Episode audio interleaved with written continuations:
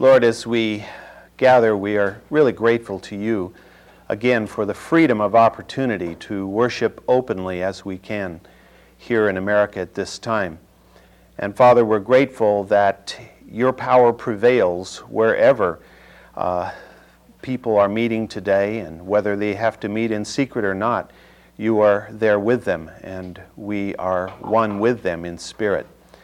Lord, as we look around today at the beautiful mountains, we're reminded of the majesty of your power, the fact that all things are in your hands. And even as uh, the Lord taught us that even the single sparrow falling to the ground is not unknown to the Father, and therefore we should be constantly reminded of your concern for our needs uh, beyond our ability to even comprehend your great uh, concern for us. And so, Lord, as we look at your word today, I ask that we will recognize your sovereignty, your love for us, and your desire to make us into the men and women you want us to be. Guide us in our thoughts and in our understanding of these matters today. In Christ's name we ask. Amen. I'd like to turn to Genesis chapter 37, begin reading at verse 18. Genesis 37, verse 18. When they saw him from a distance, and before he came close to them, they plotted against him to put him to death. And they said to one another, Here comes this dreamer. Now then, come and let us kill him, and throw him into one of the pits, and we will say, A wild beast devoured him. Then let us see what will become of his dreams. But Reuben heard this and rescued him out of their hands, and said, Let us not take his life. Reuben further said to them, Shed no blood. Throw him into this pit, that is in the wilderness, but do not lay hands on him, that he might rescue him out of their hands to restore him to, the, to his father. So it came about when Joseph reached his brothers that they stripped Joseph, Joseph of his tunic, the varicolored tunic that was on him, and they took him and threw him into the pit. Now the pit was empty, without any water in it. We remember it's been a couple of weeks now since we last uh, talked about this subject that Joseph was sent by his father to go find his brothers. Because of the drought in the land, the uh, brothers had taken the, the, the, great herds of their father Jacob, and they had moved to the north, up into the, the region around Shechem, and uh, had apparently been feeding the animals there, and then had moved on. But they had failed to send word back, apparently, to Jacob, so he was concerned. They had been gone for a while, and he hadn't heard of their welfare. And so he decided to send uh, Joseph to find out about the brothers what's going on, how are the flocks faring, and so forth. And so we noted that uh, Jacob had sufficient faith in Joseph's ability to take care of himself to be willing to send his son, his favored son, off on a, on a relatively long trek. Uh, I don't know how we might compare it today. I suppose it might be like sending one of our children off in an automobile to drive to Seattle or something, not in terms of the distance, but in terms of the relative uh, concern a parent might have for the distance the child had to travel away from the overseeing eye of the parents. Well, he traveled the 50 miles or so up to Shechem and he wandered around there, you remember, could not find his brothers, and then he met a man. We're not, the man's not identified to us, but the man told him that he had heard them say they were going on to Dothan, which is to the north of Shechem. And so he went on to Dothan, and uh, it's as he's arriving in the fields around Dothan, about another 16 miles or so north and a little bit east of Shechem that this event that we're reading about here takes place. He had no idea, of course, as he was journeying to Dothan, that his life was about to be radically transformed. That he never again would walk from Hebron to Shechem and from Shechem to Dothan. In fact, he'd never again walk in the promised land. Certainly, none of these things crossed his mind, or he probably wouldn't have continued his journey probably would have turned around and went home. Hard to think what was going through his mind. You know, what does go through a person's mind as they're walking alone uh, along a road? with a project in mind. But we discover that as he was coming to meet his brothers, his life was about to be changed. Now remember, much of what comes about in Joseph's life is certainly partially the responsibility of his own actions. He had been, uh, in effect, bragging about the dreams that God had given him, and in so doing, he had alienated his brothers. The fact that his father had given him this special tunic, which uh, we noted was not simply a, a garment that was fancier than the brothers' garments, but was a garment which denoted preeminence, denoted leadership. And, and so his brothers hated him for it. And so as he is now approaching them, they see him a, a long ways off. And, and of course, the tunic is easily identifiable. And so we see them now plotting together. Joseph's arrogance, and I, I, think we cannot get away from this, even though I have read, and you certainly have read too, commentators who, who put Joseph on a pedestal here and have no ill to say about Joseph whatsoever. And he's totally innocent in all of this. I don't believe it. Uh, Joseph was a human. He was uh, uh, subject to sin as we are, subject to problems as we are. He was in his late teens to early 20s, a time when uh, Pride uh, seems to bloom a little more fully than it has in years before.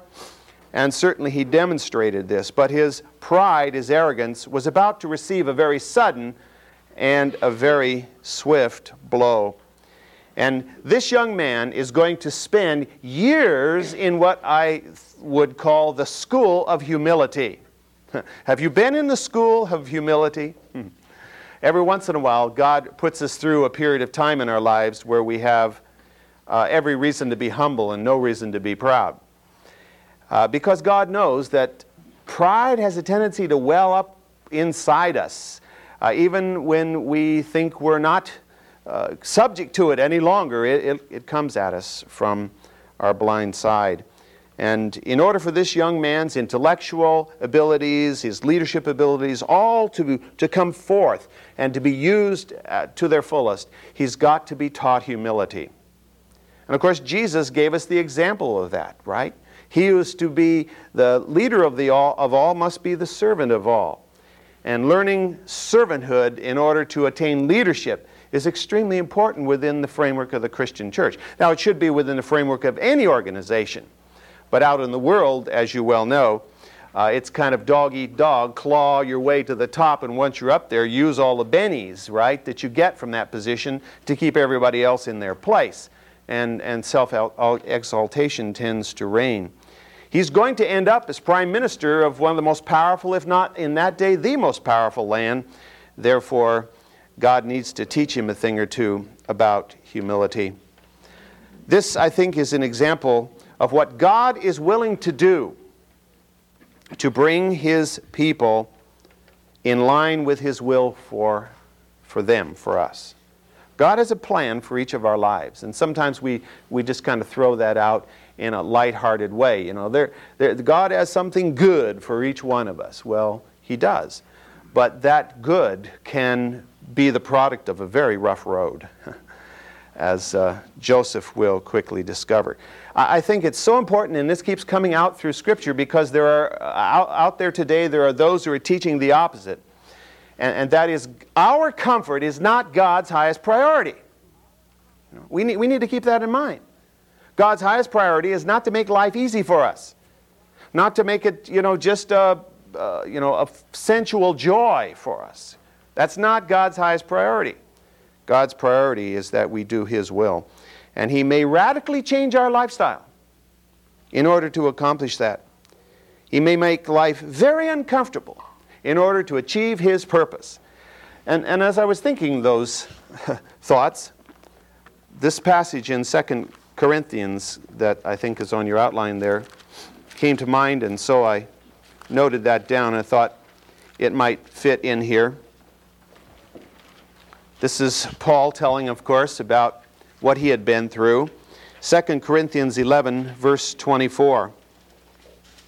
You know, whenever we have a tendency to, to whine and complain about the difficulties through which we have been put, we simply need to go to the scripture and read a few examples of, of God's great men and women of history and uh, compare ourselves maybe. Verse 24 Five times I received from the Jews 39 lashes. Three times I was beaten with rods. Once I was stoned. Three times I was shipwrecked. A night and a day I have spent in the deep. I have been on frequent journeys in dangers from rivers, dangers from robbers, dangers from my countrymen, dangers from the Gentiles, dangers in the city, dangers in the wilderness, dangers on the sea, dangers among false brethren. I have been in labor and hardship, through many sleepless nights, in hunger and thirst, without, often without food, in cold and exposure. Pretty well covers the gamut. There aren't too many things we can think of that we could throw into there to, to make it much worse. And in, in many instances, those things all went together. You know, while he's floating around a day and a half in the deep, he was hungry, he was cold, and a lot of these things all came at one time. So it wasn't even one at a time type problem to face, but sometimes they came in from several sides at once, just like Job, you know. One account, one account, another account, and every time he turned around, another blow until he was left with nothing. Uh, sometimes God has to do that in order to get us to the place where He can use us. God has to refine us, He has to chip us away. You know, God's sort of like the master sculptor, and He's chipping away to, to shape us into the image of Christ. And that chipping isn't always fun because what we're losing sometimes is something we may consider dear uh, in our flesh and yet God is going to, to take that. Now, was Paul, was Paul punished here? Was God punishing Paul in all these situations because he'd been a bad boy? No. Absolutely not. What we have here is a, a record of the consequences of bearing the cross of Christ. To literally bear the cross of Christ, uh, not literally, you know, dragging a piece of wood around, but uh, to, to bear the cross of Christ as Christ in, intended it in the Gospels there, as he states that, uh, is is uh, going to be costly to us, especially in the eyes of the world. And sometimes it's going to be very, very painful. And all you have to do is read down through history, uh, read uh, uh, the book called um, By Their Blood 20th Century Christian Martyrs. Read Foxe's book of martyrs, the classic. And as you read down through there, you discover Whoa. When you come to that passage in the latter part of, of Hebrews 11, where it talks about people being sawn in sunder uh, and all of this, that's not far fetched. Uh, just about every heinous method of making a person miserable you can think of has been practiced on Christians. And so it's not like God's not there, but God allows it to happen because He has a greater purpose than our comfort. These difficulties help to purify Paul and to help purify the church. And they at least serve as proof of the worth of spreading the gospel. Well, one of the brothers, as Joseph was coming, suggested that they kill him and throw him into a pit, literally a cistern. Now, they could cover up their deed by telling Jacob that a wild beast had eaten him. Notice you already, you already begin to see the, the, the, that which we experience in our own lives often. We, we, we sin in one area, and, and instead of getting that area cleaned up, we decide to cover it up with another sin and cover that up with another sin. Pretty soon we have this big mountain, and we're sitting on there in total fear that the whole thing's going to blow up on us, which, if you really believe in God, you know it's going to because God says, be sure your sin will find you out. And so it's extremely important to constantly keep our sins confessed. And uh, as many say, keep a short list with God. So they're going to try to cover up their deed by, by going to their father and say, Oh, Father, we don't know what happened, but this poor son of yours, whom we love so dearly, uh, you know, he must have been eaten by a wild beast because here's his bloody garment. We just found it out there, perchance, you know. Now, that wouldn't have been so far fetched, really. Uh, Jacob could easily have believed that because lions and bears, for example, were common to Palestine in those days. They aren't today, but they were in those days. And so the story could have been, and probably would have been, and actually is, as we read later on, quite believable. Hundreds of years later, David, you remember, tells of killing a lion and killing a bear in defense of his flocks. And so we know that lions and bears uh, lived in that part of the world at that time. The idea is, for behind killing him, is explained here in, in the passage. Uh, the idea was that if he were dead, then it would be obvious that the dreams that he had that all were going to bow down and worship him would come to naught because he was dead. Now, obviously, nobody's going to worship him then he, uh, when he was dead. And by that, they could prove that they were nothing but the wild hallucinations of a megalomaniac. Well, Reuben apparently came over to join the brothers just after the initial statements had been made, but in time to hear the statement that they were going to kill him and throw him in a pit. And so, Reuben, being the eldest, he felt an obligation to protect Joseph for the sake of his father, not for Joseph's sake, but for the sake of, of his father. I, I don't think Reuben liked Joseph's arrogance more, any more than any of the other brothers did. In fact, in some ways, Reuben should have had a greater animosity against Joseph because being given the garment that he was given, uh, Joseph was in effect being put in Reuben's place, even though such a statement flat outright hadn't yet been made. But that was the implication. And, but in, in Reuben's case, he had already created a big mess for himself. I remember in, in having this illicit relationship with, um, with Jacob's concubine. And so I think there was a bit of humility finally beginning to creep into Reuben here as he recognized his own sin. And he felt that killing Joseph could not do anything but make matters worse, at least in his case. And so, who was really responsible for making the suggestion, let's kill him and throw him in a pit? Well, we don't know. You know, amongst the ten brothers, it could have been any one of them, except it probably wasn't Reuben, obviously, and it probably wasn't Judah, as we'll find a little bit later. But it could have been any of the others. Most likely, though, it was probably either Simeon or Levi, because both of those boys had already uh, slit a few throats and ran a sword through a few people, so killing was uh, not so difficult for them to think about. And of course, later on, uh, Jacob would castigate them for being quick to shed blood and bring, bring uh, you know, onus on the name of Jacob. And so uh, it's, it's very probable that one of those two brothers, maybe in concert, uh, were urging uh, that he be killed. Reuben counseled moderate action. To outright murder him was rash it was quick, and above all, it was final. what if this wasn't the right thing for us to do? You can't undo it if you kill him. You know, outright kill him. Uh, certainly, Reuben had in his mind buying a little bit of time here, if nothing else, in throwing him into a pit. He didn't want Joseph's blood on his hands. Now, whether Jacob ever knew the truth or not, Reuben would know the truth, and God would know the truth to whatever extent Reuben believed or trusted in God. And so he felt that if we throw Joseph into a cistern and then just let nature take its course, they wouldn't be directly responsible for his death, only indirectly, in that they threw him in the pit, but they didn't kill him. He just happened to starve to death down there, that's all uh, or you know whatever. Uh, that's about the only thing that could happen down in a cistern, I suppose, unless it had enough water and drowned, which it didn't. Out in the wilderness and in a desert.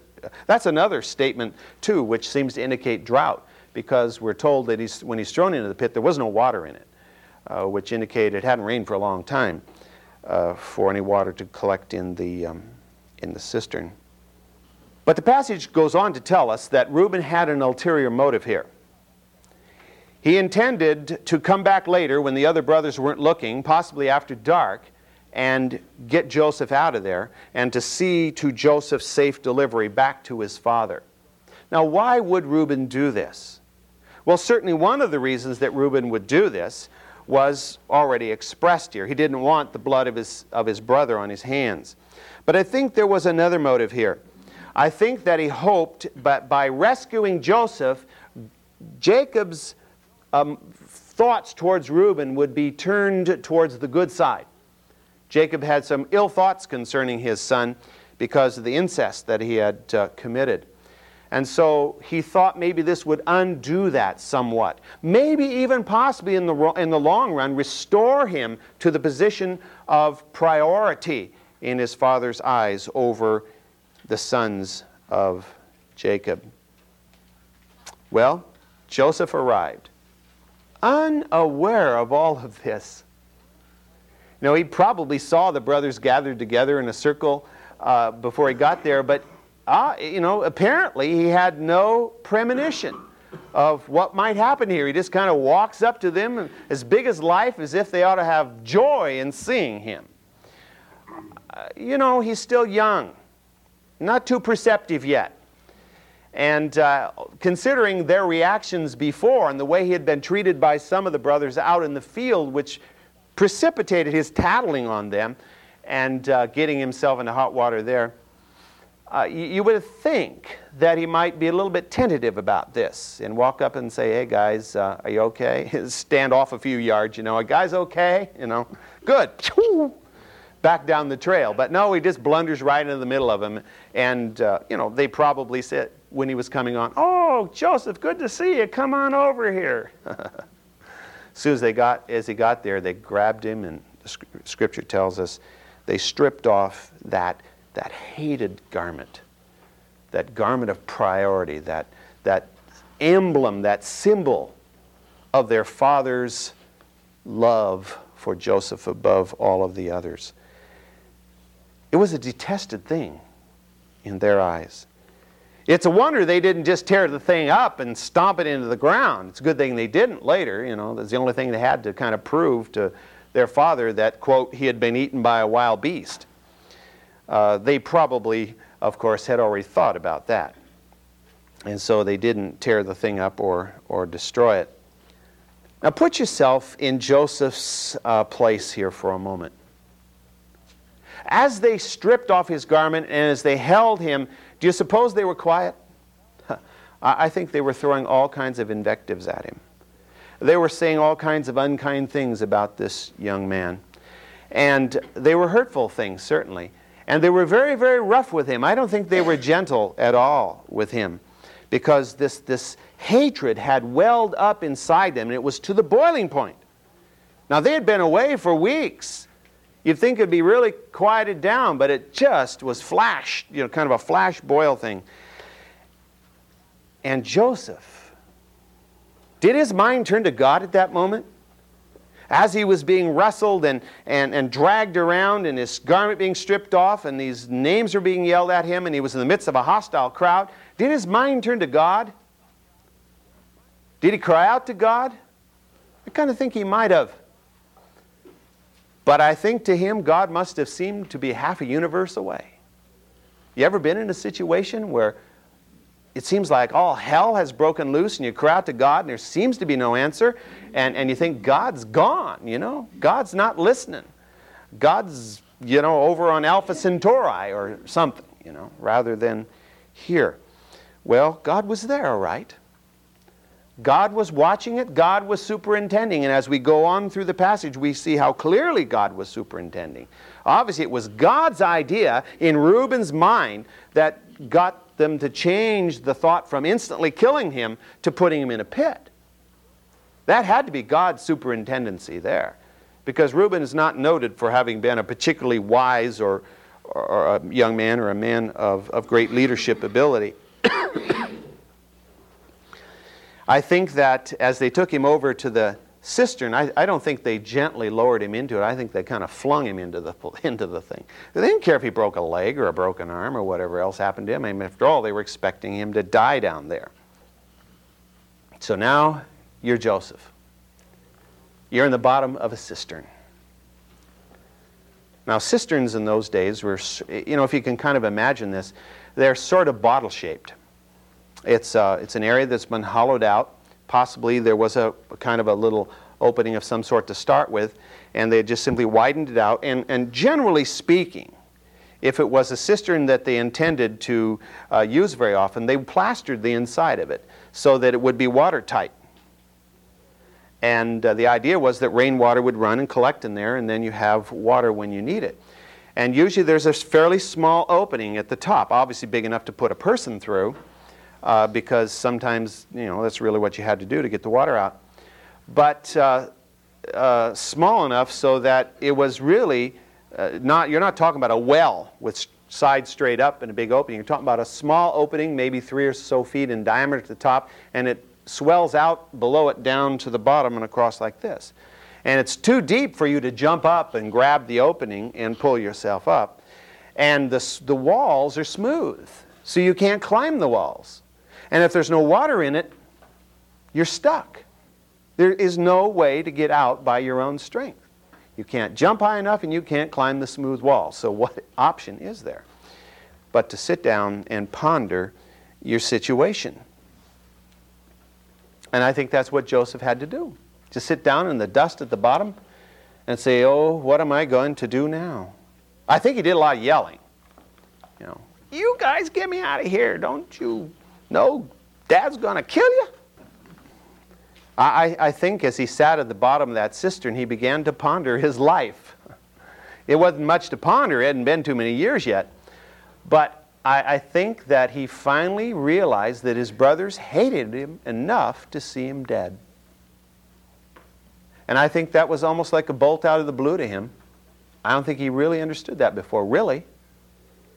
And I think he began to contemplate his life and think, maybe I should have done a few things differently. Hmm. Maybe I should have kept my mouth shut about those dreams. Maybe I should not have worn my tunic so proudly. Well, whatever he thought, his life was now a shambles, it appeared. And, and, to him, unless his brothers had a change of heart, there was no hope because they were out in a, in a kind of a wilderness area. That is, they weren't near a town, uh, there was nobody else likely to hear his voice, and he would literally die of hunger and thirst down there in the bottom of that cistern. Let's go back to uh, chapter 37 again and pick up with verse 25. Then they sat down to eat a meal. And as they raised their eyes and looked, behold, a caravan of Ishmaelites was coming from Gilead with their camels bearing aromatic gum and balm and myrrh, on their way to bring them down to Egypt. And Judah said to his brothers, What profit is it for us to kill our brother and cover up his blood? Come, let us sell him to the Ishmaelites and not lay our hands on him, for he is our brother, our own flesh. And his brothers listened to him. Then some Midianite traders passed by. So they pulled him up and lifted Joseph out of the pit and sold him to the Ishmaelites for 20 shekels of silver. Thus they brought Joseph into Egypt. Well, that work was, um, you know, hunger inducing, wrestling with their brother and throwing him into the pit. And so they went over and they sat down to eat. You know, it, it just reminds me of some, uh, and I won't bring up the actual details because it's they're kind of ghastly, but of, of the Nazi SS officers in World War II who could sit around eating lunch while they did some of their dastardly deed. You, you just wonder sometimes about how callous people can become. I'm sure they heard his voice off in the distance yelling. And it had to be, you know, smiting them in some way or another. Maybe they were just saying, yeah, boy, yell your head off. Uh, we don't want to see you again. But this caravan just um, hmm, accidentally came by, right? Talk about providence. Things that we don't even credit for being something that God's had his hand in. Obviously, is the product of the work of God. There is no way that this caravan came by by accident, coincidentally. This was a caravan that God brought by at that very moment. Now, what's interesting is considerable detail is given about this caravan. It doesn't just say a caravan came by, they pulled Joseph up and sold him to him. It says, well, first of all, the word translated caravan, caravan means traveling company. So there's this, this group uh, of people coming along. It's only used twice in the Old Testament here and then one time in Isaiah. The typical trading company of those days was made up of several people, could be several dozen, could be a hundred or more people traveling together, and they traveled together for mutual protection. Sort of like the convoy system uh, in World War I and World War II to, to move ships across the Atlantic. You, you, you travel together for safety, safety in numbers. Because in those days, especially in this part of the world, there was no law and order. There, there was no superintending power that saw to it that all the roads were safe. That's one of the reasons later on when Rome comes to power and Rome establishes its authority over the vast domain of the Mediterranean, uh, that, that time is often referred to as the Pax Romana, the period of Roman peace, because Rome brought to that part of the world a greater degree of security than it had ever known historically before. And even then, it wasn't foolproof, right? Because Jesus talked about the man going down from Jerusalem to Jericho who got beat up by bandits and uh, left to die. Well, we know in our society, with all the law and order we have, that uh, that happens all the time. So, um, anyway, as these caravans were traveling, they, they were subject to raiding parties. Uh, and so they, they traveled collectively to, to protect themselves. And usually some of the men were armed, maybe most of the men were armed, so they could fight off small raiding parties. And so here was this long line of camels and, and these people traveling together on down to Egypt. The details concerning the, this caravan include, first of all, it says they, it was being run by Ishmaelites. Now, Ishmael was the half brother of their grandfather Isaac. So we're talking about relatives coming by here, in effect. We read, or we did read, about Ishmael's descendants back in the 25th chapter of Genesis, and we won't do that again but uh, the scripture tells us they settled down in the region around the head of the Gulf of Aqaba. If you remember, the Red Sea comes up and it has two little uh, extremities that stick up, sort of like the ears of a rabbit. And, and the one that goes over towards the northeast is the Gulf of Aqaba, and the one that goes over to the northwest is the Gulf of Suez. And the Gulf of Aqaba is just simply an extension of the rift zone that comes down out of Lebanon through the Jordan Valley. And, and they had settled around the head of that uh, on both sides, on the Sinai side and on the Arabian side. And that was the area in which uh, they were living. But they were obviously operating caravans out of there. And this was one of those caravans. They were a desert dwelling nomadic people whose responsibility, at least in part, was to operate these caravans. They also, of course, probably functioned as raiders too from time to time. So they were kind of on both sides of, of the situation. So strange as it might seem, these brothers encounter a caravan of their distant cousins. Secondly, we discovered that it says that the caravan was coming from Gilead which is the hill country just to the east of the Jordan River.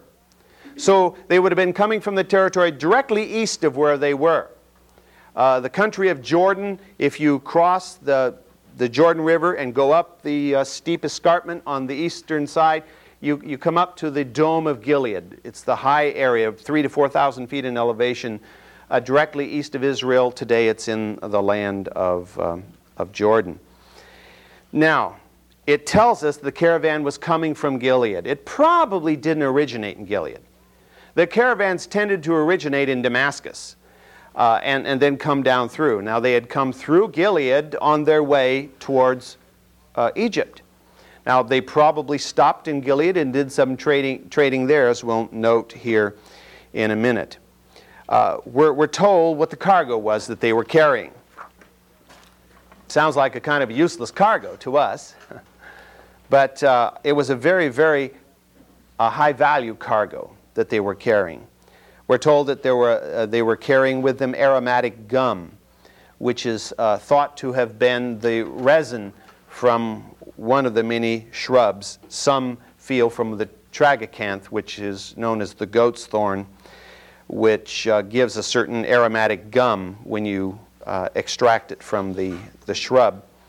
Secondly, we're told that they were carrying balm, and this is where the possibility for them having stopped in Gilead uh, is, uh, is, or comes up, because this is thought to be a, son of, a sort of a balsam that uh, comes from the conifer tree, or shrub actually, and is known in Scripture as the balm of Gilead. And it's actually a um, kind of a sticky, fragrant, astringent substance that was used as a salve to put on wounds and abrasions and so forth, uh, commonly used in that part of the day, uh, part of the world. But exactly what plant it came from, you look it up and you discover they say, well, it could be shrubs of this variety or shrubs of that variety. They don't really know. It's been too long ago. And then myrrh, which comes, it is believed, from the resin of a bark of the laudanum shrub, which is common to parts of the uh, Near Eastern world and uh, was noted, of course, for its strong aromatic qualities and is often used in burial processes. And as you know, the Egyptians were big on burial, preservative burial. And uh, some of these, of course, would have been used in their mummifying process, and so was very desirable. So we're talking about a high value cargo here that is being carried by this particular caravan. We're thirdly told that they were bound for Egypt. And certainly that's what they told the brothers. And the brothers thought, Egypt, that's far enough away. We'll sell him to them and we'll never see the guy again. Good idea. Judah now emerges into the limelight. Judah is a very enigmatic character. And we'll be looking at, uh, I think it's the next chapter, yes, in which Judah plays the lead role. And we're going to find some things about his character that are a little bit on the dark side. But later on, this man's going to emerge again. Much later, he'll emerge again and will demonstrate a certain Christ like character in, in what he does later on. And even here, we see it uh, to some extent.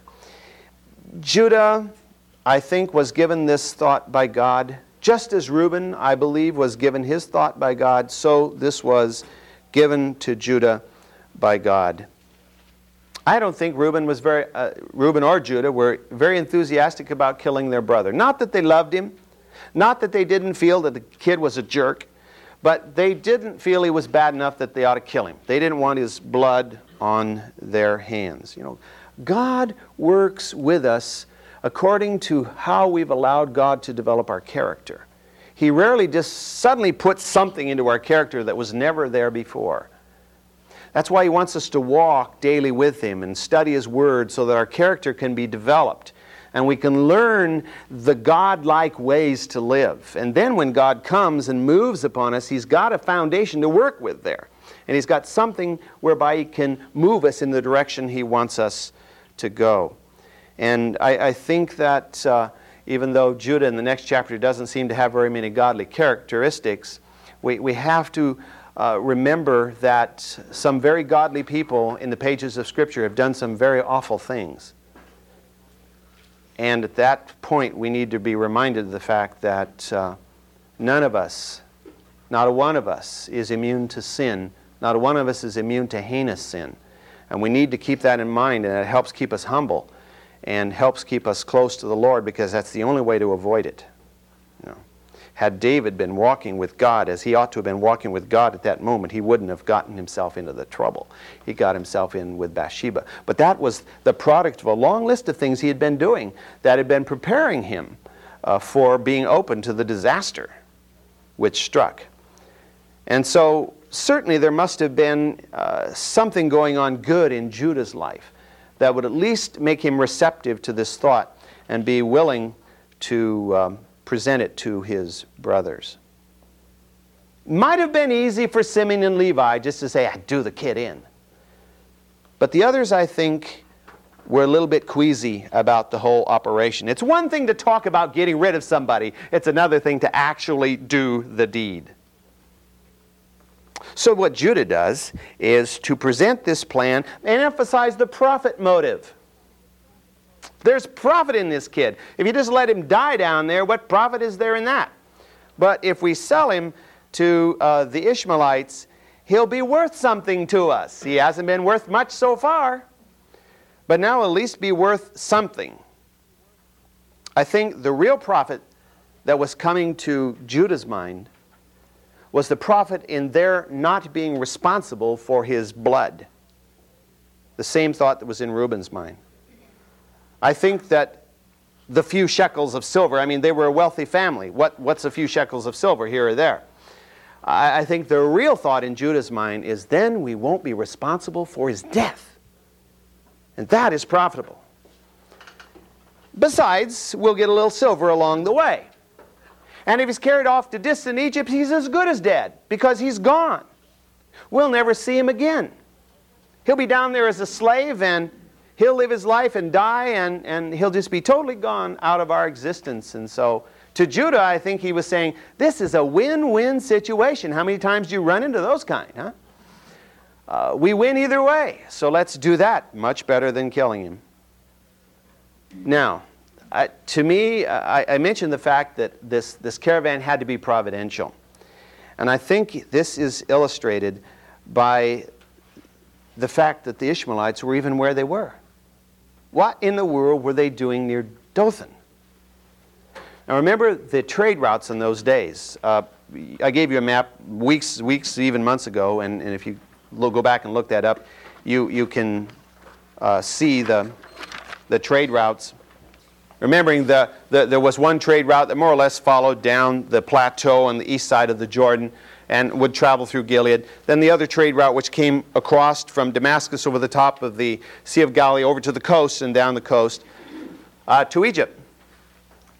So they had obviously been traveling down the King's Highway, uh, down the, the, the route along the top of the Jordanian plateaus up there. And they had come down to Gilead. Now, what in the world had they done this for? If they kept going down the King's Highway, they could eventually loop in and come across towards Egypt. But they were cutting across here to link into the Via Maris, or the Way of the Sea, which was the primary route. And so, for whatever reasons, they were coming across to hit the main route. They apparently had made the last stop they needed to make on the King's Highway, and so they wanted to speed up the thing by coming across. Now, they could have come across at many points.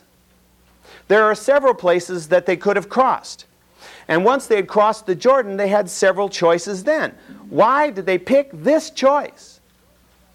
The area of Dothan had no, nothing important along it uh, for them to go uh, as far as trade was concerned. So it had to be providential that this caravan chose that route to be there at that hour.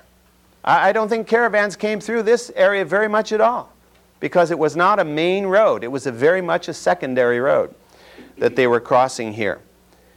And so here they, they show up. God motivated them to make this choice. God can motivate the heathen to make the choices that they make. And of course, to have them arrive at the very right moment. God was there.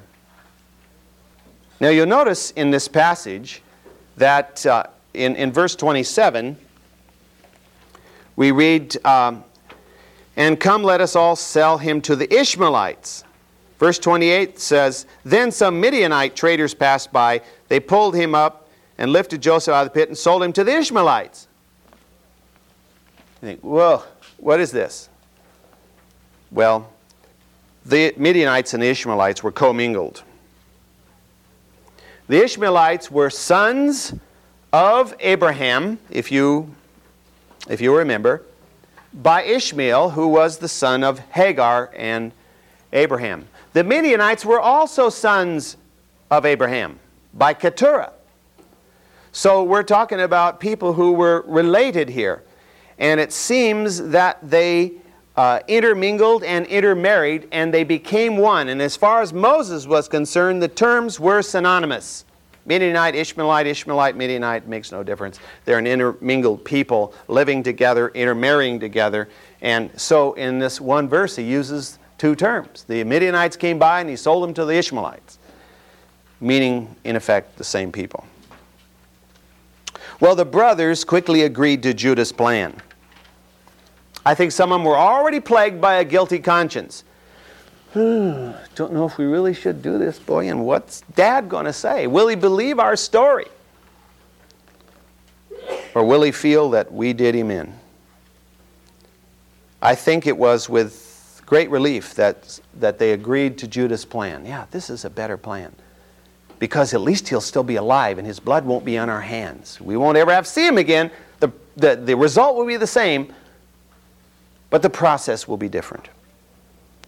So they hailed the Midianites, pulled Joseph up out of the cistern, and bargained with him, with them over him for the price. Now you're Joseph and you're down the bottom of that cistern.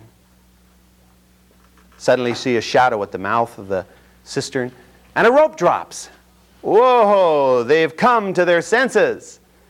Good boys. I knew that if I yelled loud enough, they would have mercy on me.